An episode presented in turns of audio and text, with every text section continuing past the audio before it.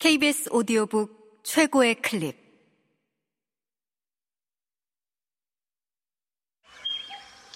KBS 오디오북.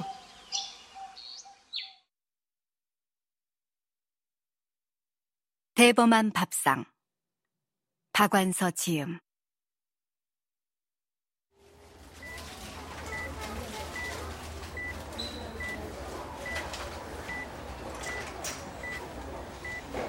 내시경이다, MRI다.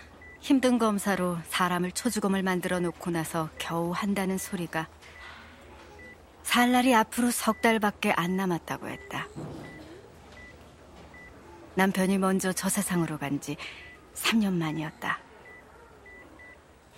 남편은 당시의 남자 평균 수명을 겨우겨우 채우고 갔지만 여자의 평균 수명은 남자보다 훨씬 길고 나는 남편보다 다섯 살이나 손아래니까 그이보다 단명하는 셈이다. 60보다 70이 더 가까운 나이에 죽는 걸 단명 어쩌고 한다면 아마 저승사자가 다 웃겠지. 그러나 나는 저승사자를 웃기지는 않을 것이다. 충분히 살았다고 여기고 있고 따라서 몸부림 같은 건 치지 않을 테니까. 남은 석 달이 문제였다. 좋은 일이든 나쁜 일이든 날 받아놓고 석 달은 쏜살 같을 법도 한데 나에겐 지루하게만 느껴졌다. 너무 지루할 것 같아서 망연했다. 그건 아마도 남편의 마지막 석 달에 대한 기억 때문일 것이다.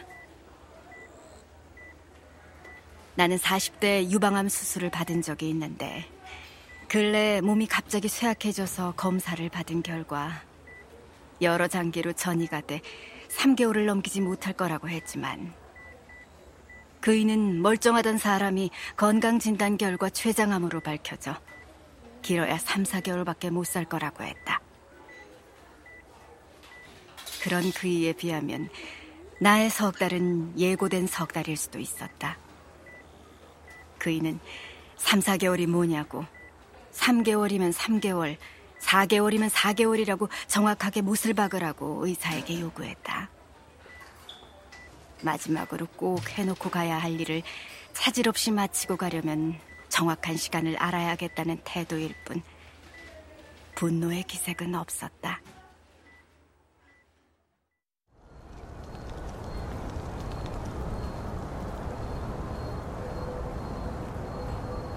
그이는 잘 나가는 회계사였다.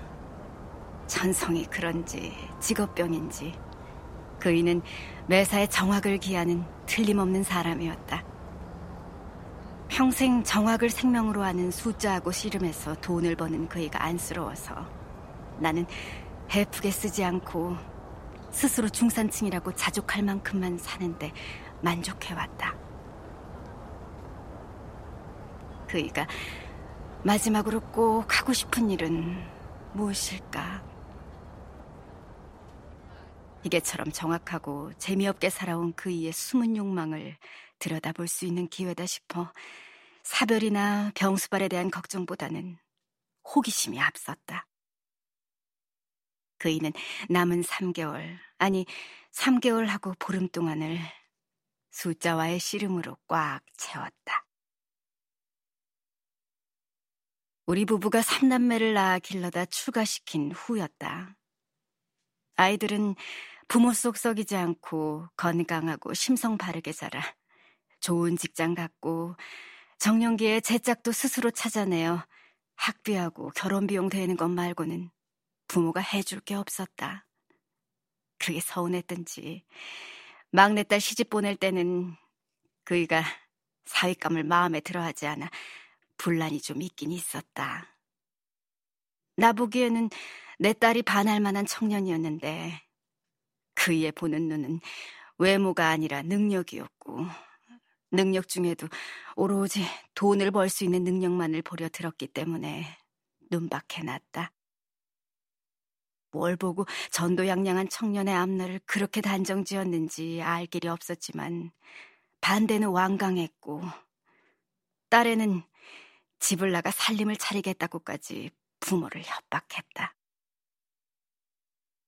언니 오빠가 중재에 나서 아빠를 설득했고 결국 자식 이기는 부모 없다는 쪽으로 그이의 고집도 꺾이고 말았다. 그런 자식이 더 잘 살았으면 얼마나 좋았을까. 그러나 그이의 사람 보는 눈은 숫자만큼이나 정확해서 막내네 집구석은 늘 뭔가 될 듯 될 듯 하면서도 되는 노릇이 없어 항상 쪼들려 살았다. 자식을 열어둔 집이면 네 집에서나 있을 수 있는 통속적인 이야기였다. 시집도 별 볼 일 없는 막내가 진정으로 국어를 안 오고도 최소한의 앞가림이나마 하고 사는 것은 제 언니 오빠들의 도움이 크다는 걸 나는 알고 있었다. 나는 막내가 불쌍하면서도 내 자식들의 동기간의 우애가 고맙고 대견했다. 이런 속내를 아는지 모르는지 무관심으로 일관하던 그이가 죽을 날을 받아놓고는 막내를 특별히 챙기기 시작했다.